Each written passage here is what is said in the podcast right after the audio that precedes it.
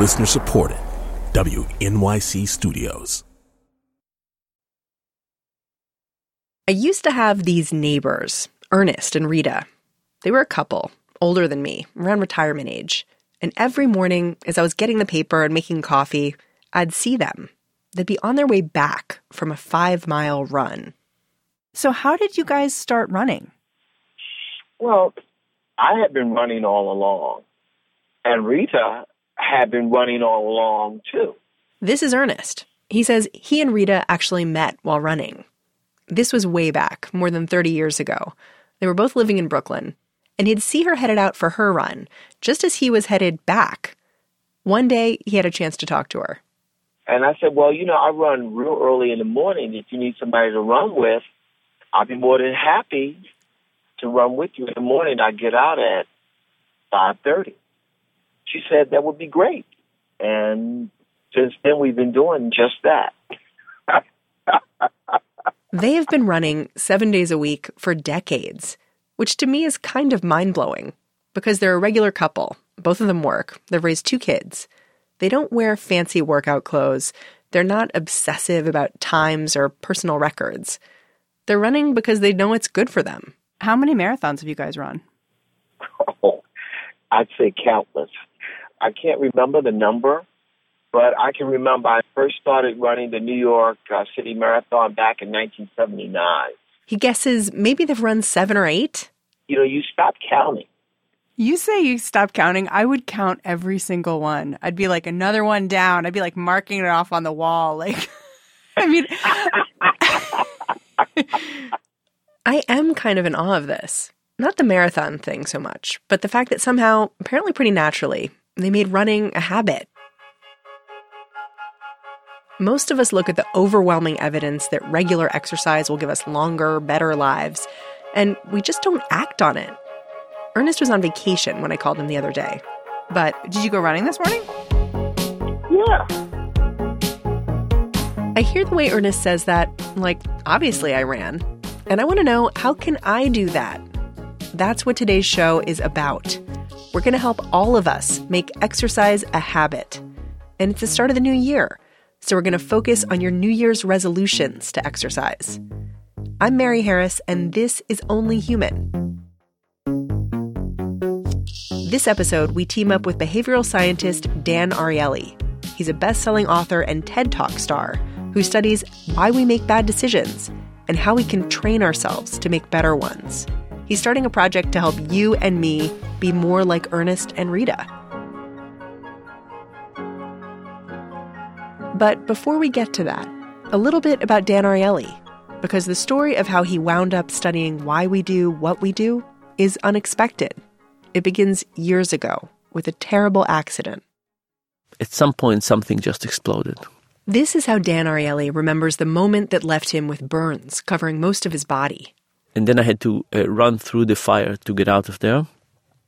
And actually, it's kind of shocking I could run because after that, I, I couldn't walk for a very long time. He was a teenager in Israel, and he was just starting his military service. So I was in 12th grade. And in Israel, there is this particular version of a military service uh, that you start early and you go to high school, but you belong to a kibbutz. That first year of service was ending. And to mark it, there was supposed to be a big celebration with a kind of bonfire. Ariely was helping with setup. His commanders had gotten some magnesium flares, which were used by the military to light up battlefields at night. And magnesium burns bright and hot. So the idea was to break the flares apart and use the magnesium to make the fire more spectacular. They tasked me with the task of uh, creating these little magnesium sparkles. Hmm. But instead, suddenly, the magnesium exploded. Here I was with a tremendous amount of uh, magnesium burning. It's a very, very bright, intense fire. Ariely was burned all over his body, his face, his hands. He would spend almost three years in the hospital. What was your life like during that time? So there were a few periods. Uh, the first period was basically um, emergency room. Right? So the first few months, um, There's no skin on 70% of my body. And, and of course, I have some very painful treatments. The treatment he had to deal with most often in those early stages was bandage removal. Nurses would come and remove and replace the bandages that covered his burns. Every day they would take me to a bath. They would lower me into this bath with some iodine water uh, to sterilize uh, the wounds, and then they would take the bandages off. But of course, because there's no skin, the bandages adhere to the flesh, and they had to tear them off. Every day? Yeah, every day, and and then putting a, a bandage, the bandages back on top, uh, and then to to repeat it the next day. Uh, the only days I got a reprieve uh, were days that I had surgery. That process of bandage removal is the thing that set Dan Ariely on a course of questioning the way we make decisions. See, the nurses preferred to rip the bandages off quickly, causing sharp pain Ariely really didn't like that method. He begged them to go more slowly. But the nurses were sure that they were right. They believed that getting through it faster was better for him and ultimately less painful. A few years later, when Ariely was finally out of the hospital, he kept thinking about that experience. He decided to study how we perceive pain. And he found that the nurse's instincts had been wrong. Taking the bandages off more slowly, would have hurt him less. And this is actually for me was a really big lesson. You know, if you think about it, how many times, even in a single day, we work based on our gut intuition. We feel, oh, this is the right thing, and we feel that this is the right thing. When we actually don't know, it's just gut intuition. And if our gut intuitions are wrong, maybe there's another approach to, to do things that is actually better. For Ariely, the big point of his study is that we're fallible. We don't always know what's best. Not just those nurses, but all of us. When you think about it as a mistake of the nurses, uh, you say, are the nurses only people, the only people wrong? And are there many other ways that all of us might be wrong? And then you start looking at the world and you say, my goodness, we make lots of mistakes. We make mistakes. And sometimes we make bad decisions even when we know better. This right here is the root of the New Year's resolution problem. Like, it's so clear that we should exercise regularly, but we don't. There's some research Ariely likes to reference, done by a colleague of his named Ralph Keeney. Keeney studied how our own inability to resist self destructive behavior can be deadly. He asked this question What is the percentage of human mortality that is either caused by or aided by bad decisions, right? How many times do we accelerate our death because we make bad decisions? And when you estimate this for about 100 years ago, it's less than 10%. Think about 100 years ago, how could you make a bad decision that would kill you? You can do it, but not as easy. Now, it's more than 44%. Almost half of us die simply because of bad decision making. How come, as we invent new technologies, we also invent ways to kill ourselves?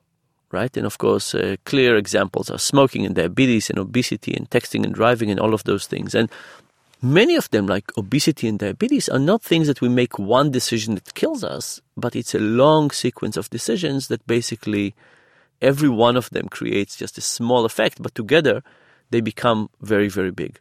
And this is actually a terrible, a terrible realization because if you think about it, these are all failures of self-control.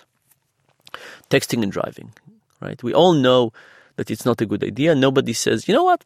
I thought about this texting and driving thing. I I think it's a good idea. I I weigh the cost of how much I don't want to die and how much I don't want to kill other people and how important these text messages are and then yeah, it's a good choice. Nobody thinks this way. Everybody knows it's a stupid thing to do. You're basically saying that now we have the luxury of making more decisions, but that means we have more opportunities to get it wrong we have lots of things that are tempting us as well, and we have more luxuries of making decisions. So think about something like the donut. Imagine Donut 2.0, the next generation of the donut. Do you think it will be more tempting or less tempting? More. Yeah, certainly, right? The next generation of the iPhone, would it be more tempting or less tempting? It has to be more tempting. The next version of, of Facebook will be more tempting. The world around us basically wants our time, money, and attention right now. And because of that, we're flooded with these requests and decisions to to do things that are good for other entities and not always good for us. And because of that, we fail and we fail a lot. So the challenges of self control are really, really tough.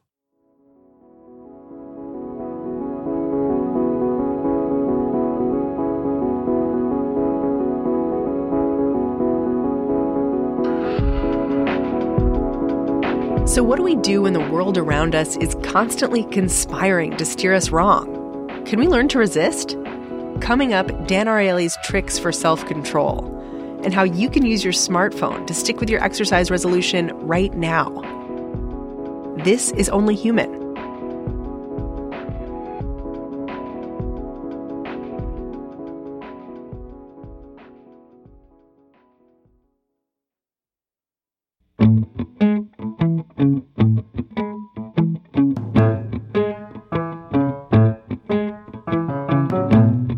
In a minute, I'm going to continue my conversation with Dan, and he'll reveal how our resolution project is going to work.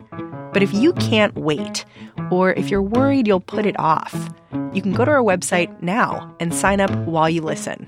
Just head over to onlyhuman.org slash stick to it, and thanks.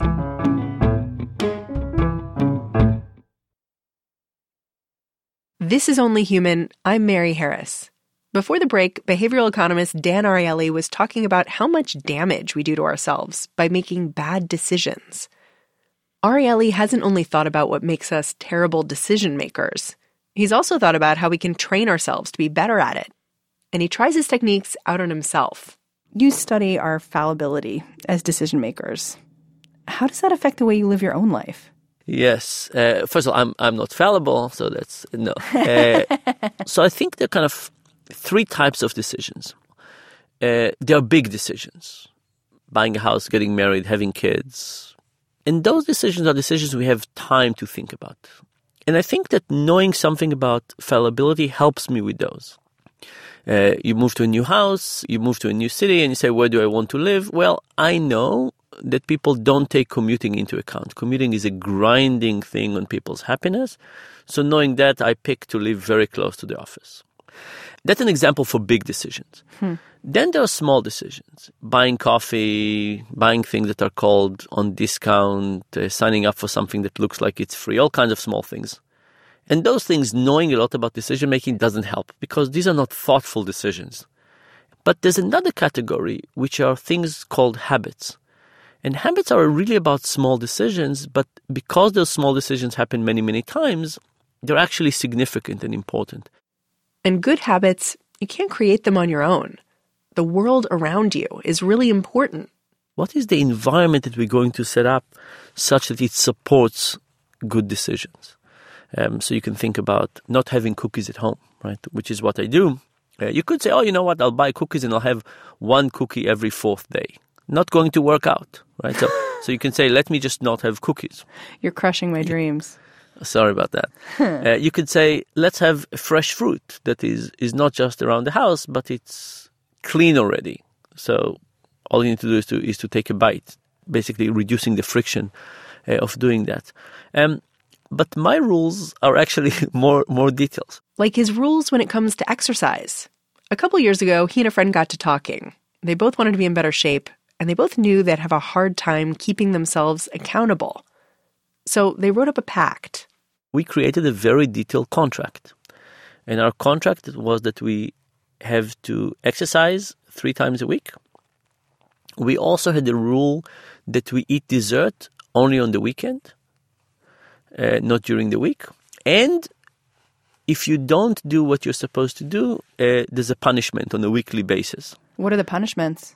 So, as my punishments, the two big ones I got was one time I had to have a Pilates class, which was which was Not into the Pilates, I guess. No, no. And the other one I had was that I had to do like um, some green juice, also kind of painful. Um, What strikes me, what strikes me is that you are a person of great self-control.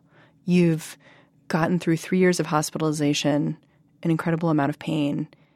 Even you need these structures. Yeah, you know, I actually, um, I actually think I needed a bit more than, than, than most people? That's because he travels so much.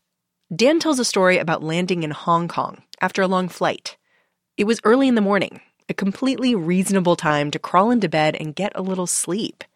But he hadn't met his exercise quota yet, so he laced up his tennis shoes and went to the hotel gym instead. Remember Ernest and Rita? Well, just like their pact to run together, that contract Dan Ariely has with his friend, it has power. Maybe you've made a promise like this to yourself for the new year, but you're worried that in a few weeks you'll find yourself asking, why did I fail at that simple resolution? Why do we fail at them all the time? we don't fail all the time. You know, the first two days work really well. Uh, so, so we fail for multiple reasons. One is that it's really tough. Another one is that we optimistically set resolutions that are too too difficult. Another thing is something called the what the hell effect. The what the hell effect is the idea that once you fail, you basically are so disappointed that you fail, you think of yourself as a failure and you say, What the hell, I failed, I might as well uh, go the whole way, right? Imagine you're a dieter. You wake up in the morning, you have a very strict diet, and for some reason you eat a muffin. You say, ah, I'm not a dieter today, let me have a, you know, a burger and fries and a shake tonight. I'll start tomorrow. This time, it's going to be different. Dan's created a new experiment designed to help you stick with your resolution. And we're focusing on exercise. Why? Well, exercise is to a large degree unpleasant for a long time. Uh, some people, by the way, tell me that after a while, if you exercise for long enough, you start enjoying it. I haven't uh, got to that point myself yet. But look, life has lots of things in it. It has uh, donuts and soup and TV and work. And exercise is good in principle, uh, but it's almost never the case that it's the best thing that you could do right now. So because of that, we, we procrastinate and we don't, we don't end up doing the things that we actually want to do. And that's really the, the goal of the project. The goal of the project is not to tell people you need to do X, Y, and Z, but to ask people, you know, what are you trying to get to? And let's try and help you get to that level.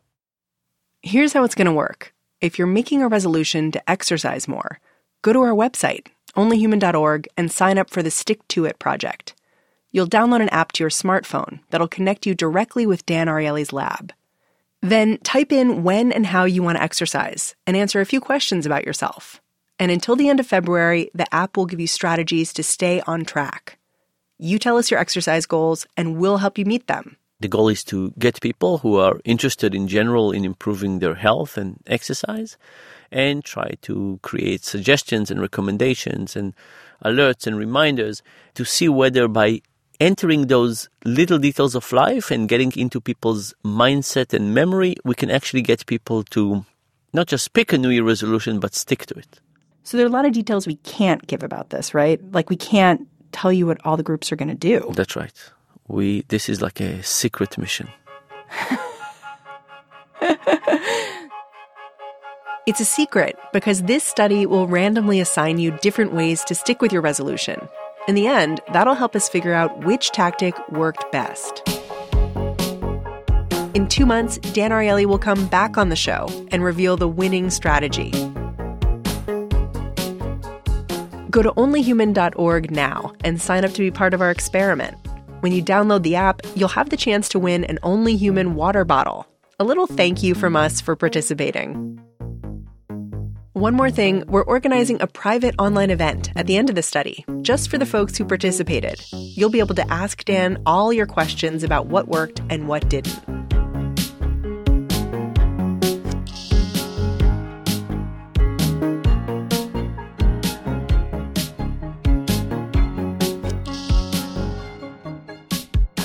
Only Human is a production of WNYC Studios. This episode was produced and edited by Elaine Chen and Molly Messick. Our team includes Amanda Aronczyk, Paige Cowett, Kenny Malone, Fred Mogul, and Catherine Tam. Our technical director is Michael Rayfield. Our executive producer is Leital Molad. Jim Schachter is the vice president for news at WNYC, and I'm Mary Harris. I'll be back with more next week.